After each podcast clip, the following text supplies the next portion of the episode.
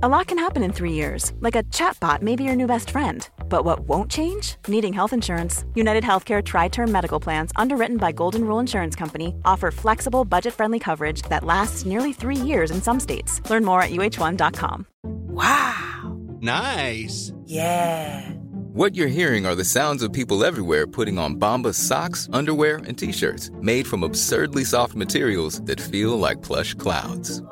Yeah, that plush. And the best part? For every item you purchase, Bombas donates another to someone facing homelessness. Bombas. Big comfort for everyone. Go to bombas.com slash ACAST and use code ACAST for 20% off your first purchase. That's bombas.com slash ACAST. Code ACAST.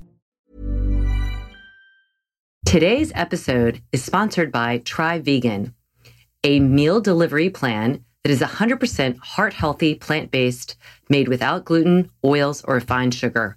All customers receive eight meals and two sides for only $100 plus $9.99 shipping. They offer an exciting new menu each week that are shipped out on Mondays.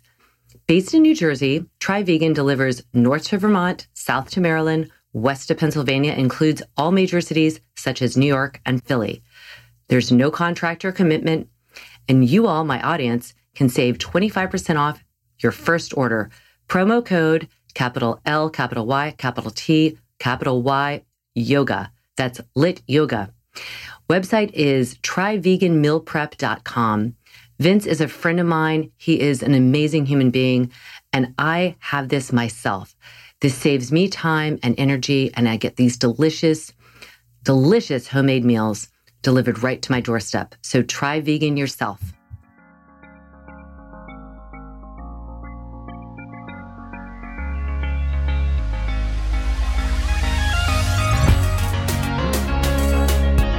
Good movement, and welcome to Redefining Yoga, a LYT yoga podcast, which is designed to investigate all aspects of the modern evolution of yoga from my background as a physical therapist and lover of movement.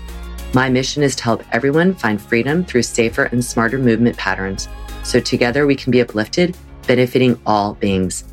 Today is Wednesday Q&A. You ask questions and I answer. And I got lots of questions for this week. I will get to some of them and then I'll carry some over for next week. This is from Mary Low Rim. Should we be running, walking every day? And then she carried on the question to us yogis do we need to balance our practice with walking or running? I think the movement in running or walking is great to do in addition to your yoga practice. Is it necessary? Maybe not. It just depends. But I think everybody should be walking every day. I do think walking is highly beneficial. Do you need to run? No, you don't need to. If you like running, certainly do that. But walking is, you know, we are just made to walk, walk, walk, walk, walk all day. Um, not necessarily fast or vigorously, but we are made to, to move like that in walking. Now, walking on certain surfaces, probably we're not geared to do. So, walking on cement all day doesn't feel great. You will feel that in your joints, most likely. Walking on certain types of shoes will not feel great. So I think that um, I try and walk on shoes when I'm walk. I, I walk in the woods as much as I can because I'm fortunate enough to live with 300, 500 acres right around me with trails. So I like to walk in the woods. I often nowadays have been walking in my muck boots uh, because there there are some good muddy puddles in there, and I love that. And I then I don't feel like I have any excuse either. I just get those on. Uh, those seem to be fine. I don't have any problems with my feet in them. And I, I remember when my husband and I were gorilla trekking in Uganda, all of the guides, they, they all had these boots and they're going up these, I mean, really treacherous hills and paths with these boots on, these rubber boots on without a problem. So it kind of convinced me that uh, my little basic trail that wasn't like up a mountain or anything with a lot of vegetation in the way would I should walk with my muck boots on more often. Or I will walk with a very, very um, low sole shoe, meaning I don't have, there's not a lot of cushion in it. And that's great for walking around in. Running, same thing. I would not have a big sole on the bottom of it. And if you like running, like I said, choose your surface wisely. because that does make a difference on how it feels on your joints. So I feel like probably you're asking if we are practicing yoga to have a more well rounded movement experience, do we need to walk and run? And I would say I would do it if you have the time, certainly. Um, that's always more movement is great. It is, it doesn't have to be vigorous. Um, and it doesn't have to be long distance or anything. It could be a 15 minute walk in the morning and a 15 minute walk in the evening, something like that. It's just move often and keep the body happy through that movement. Speaking of being walking, NJ Kitten asks, bipedal adaptations do not occur until we start walking. Why do you think humans have certain bipedal adaptations encoded in our genes, but other bipedal adaptations do not occur until we start walking? Um, so what she's referring to is, you know, when when we come out of the womb, we are not bipedal. We, we aren't on two feet. We don't, and the reason why is we don't have the postural muscles developed yet. Um, babies are just like little kind of slippery fish. You know, they're just very, very mushy in terms of there's not a lot of musculature there. So the muscles have to develop. They develop in the back, in the cervical spine, around the cervical, around the neck. So you can lift your head up. But you know, at first, babies are, their head is bobbling around. So they haven't developed those. But then they develop them. So they lift the head up so they can look up because vision is such an important part of our biggest adaptation and survival is really being able to lift our head so we can look around. Then we get up off the belly. So we have to develop the muscles in back along the spine to help extend the spine um, and the muscles around the shoulder girdle to help us lift off the belly and ultimately onto our knees in the form of quadruped.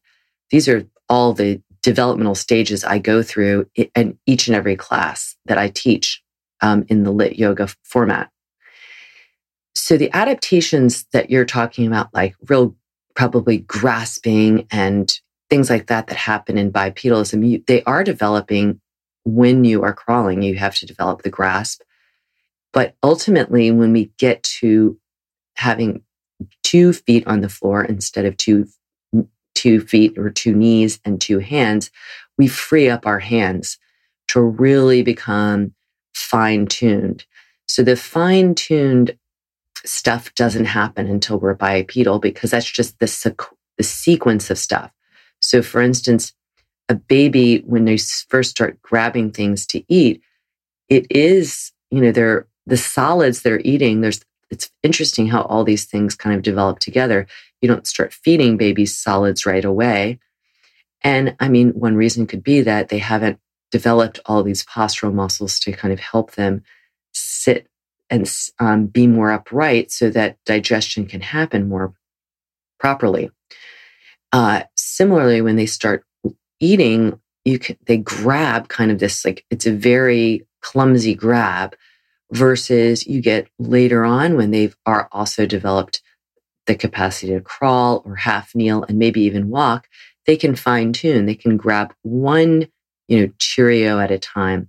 That's a fine tune grasp. That happens again with bipedalism because you need your hands are now free to do things that are uh, more fine. Those are called fine motor skills. So those are the adaptations that really happen once you become on all uh, on in bipedal. I think that's probably what you're referring to.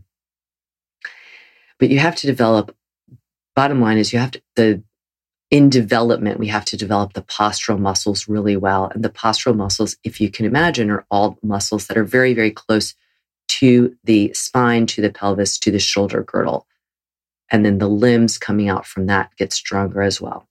Next question is from MHS Gemini 37.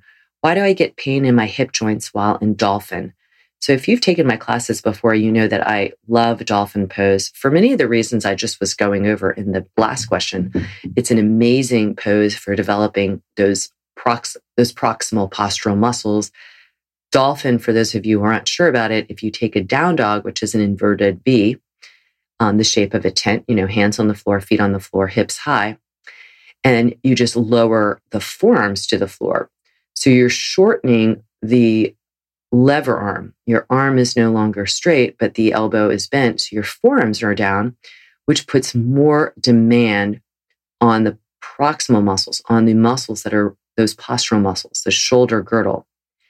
Now, if you develop pain in your hip joint, most likely it's because of the position of the hip in the joint itself. And that's, you know, the, when your forearms are down in dolphin, not only are you putting more demand on the shoulder girdle, but you're also putting more demand on the stretch across the back line of the body. So there's, it's just a much bigger stretch on that back fascia. When that happens, it can pull your pelvis as well.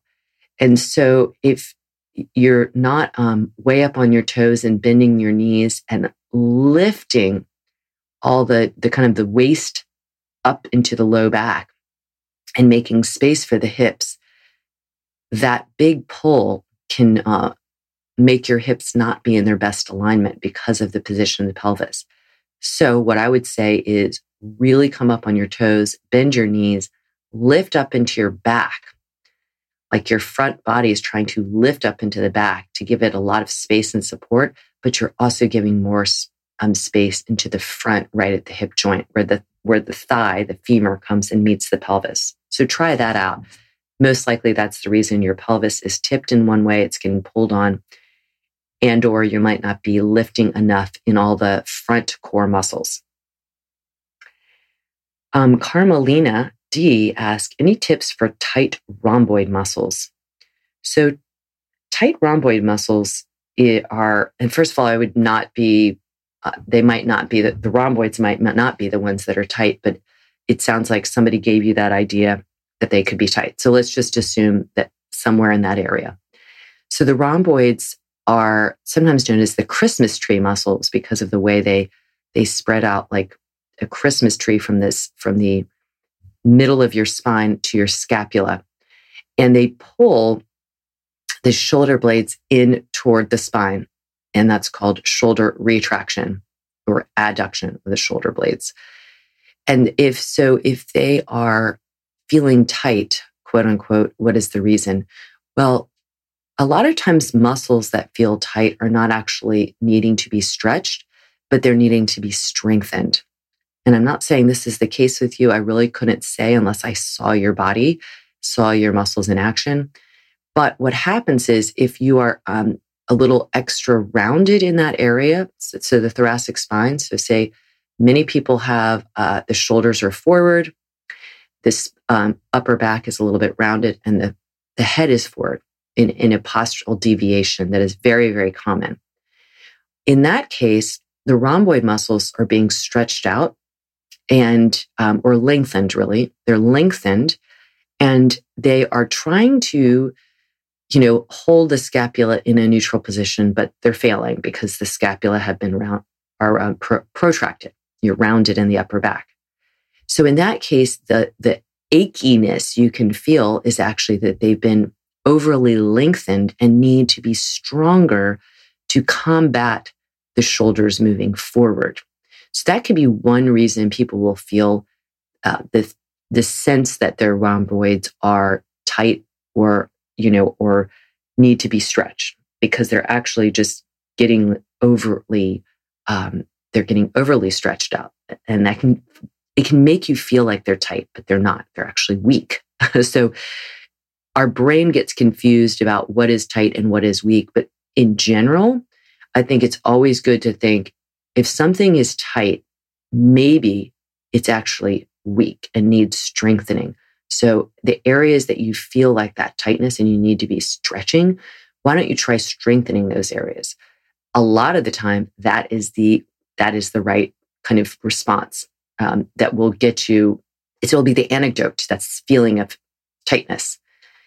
Uh, the other thing is, okay, so let's assume that maybe they are like really overly squeezed together because your sh- your chest is pushed forward too much, and there and there feels like there's a lot of tightness in there, and that's going to again go back to the importance of posture, finding the triple S, the back of the skull, the back of the scapula, the back of the sacrum. The those three points, when you go up against the wall, they'll give you a lot of information So if it's hard for you to get your scapula on the wall, you might be overly, you might be, um, you know, pushed out too much in your rib cage, like puffed out in the ribs. So you need to settle the scapula into more neutral position. Find that triple S and see if that's the reason. Finally, if you are feeling like that you have been held in that position, or for some reason, say your work or or just uh, mechanics, you have overly used your rhomboids for some reason, a nice stretch is just a simple cat pose where you're really protracting, which is the opposite of what the rhomboids do. And you just hold that at the stretch. There, it doesn't need to be anything more aggressive than that. I hope that was helpful. Um, there's a lot of other things to be said about that. I mean, I will say the rhomboids in, share fascial envelopes with the serratus anterior. So rhomboids might be trying to do work in lieu of the serratus, and this because the serratus is not working well uh, or as effectively, and that's another thing that I'll see. So it isn't just one answer, but my gut instinct for most most of the time on things like rhomboids hip flexors, upper traps, when people tell me they think they're tight and need to be stretched, they actually need to be strengthened um, a majority of the time, I find. Okay, one more question. Pregnancy and labor tips. Jay Ragnard asked me. Mm. Well, pregnancy and labor tips. I I think that there's going to be so many tips that many people could offer, and I think a lot of it has to do with everybody's pregnancy is different. So, assuming you don't have any kind of precautions, pregnancy tips is just move as you usually do for as long as you can. And then at a certain point, the expanding uterus and baby is going to make it more difficult to do certain things. And you respond to that. So it's, it's, it's simpler, I think, than we, than we make it out to be, unless, of course, you have precautions. So I'm always going to say that big asterisk there. So for both of my babies, I didn't have any precautions except for Jonah, my second. I had a little bit of precaution around 20 weeks, mainly because they were measuring him low. They did one pelvic ultrasound and measured him low, and then they kind of freaked out. And I think honestly, the diagnostic was wrong.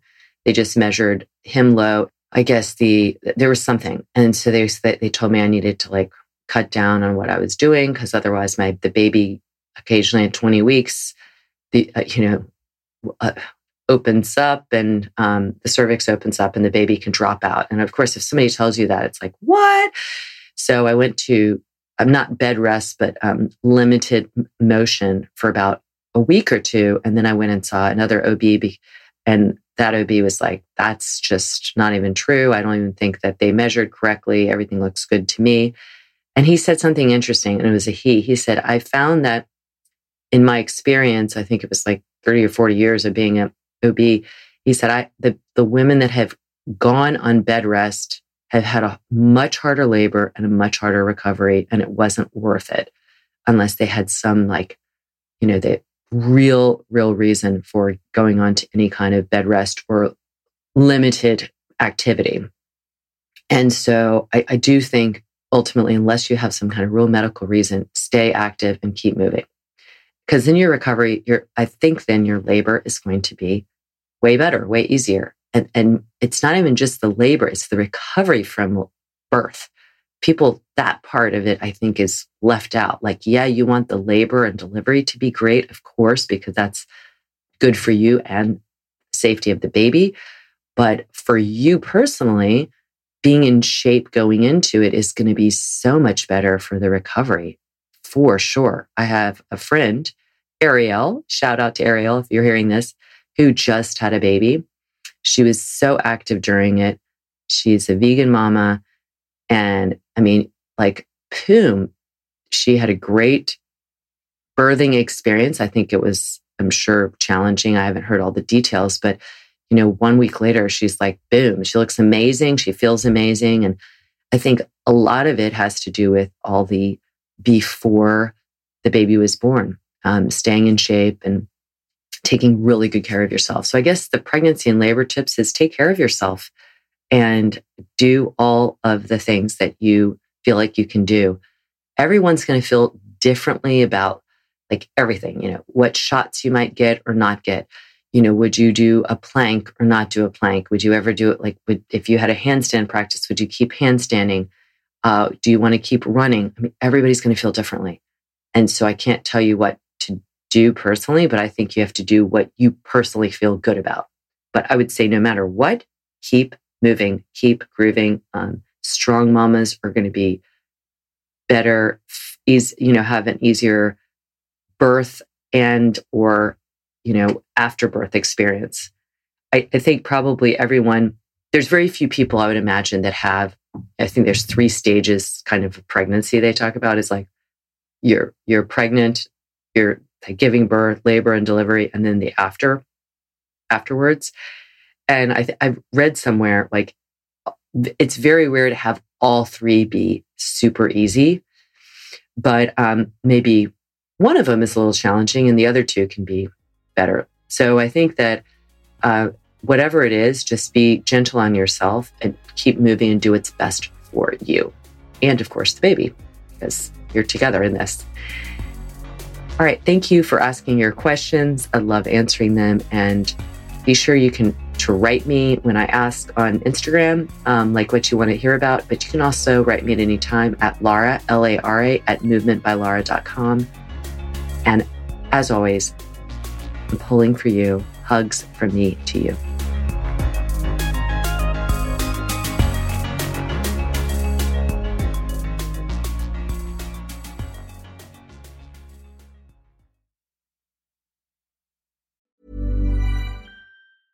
Mom deserves the best, and there's no better place to shop for Mother's Day than Whole Foods Market. They're your destination for unbeatable savings, from premium gifts to show-stopping flowers and irresistible desserts. Start by saving 33% with Prime on all body care and candles. Then get a 15-stem bunch of tulips for just $9.99 each with Prime. Round out Mom's menu with festive rosé, irresistible berry chantilly cake, and more special treats. Come celebrate Mother's Day at Whole Foods Market.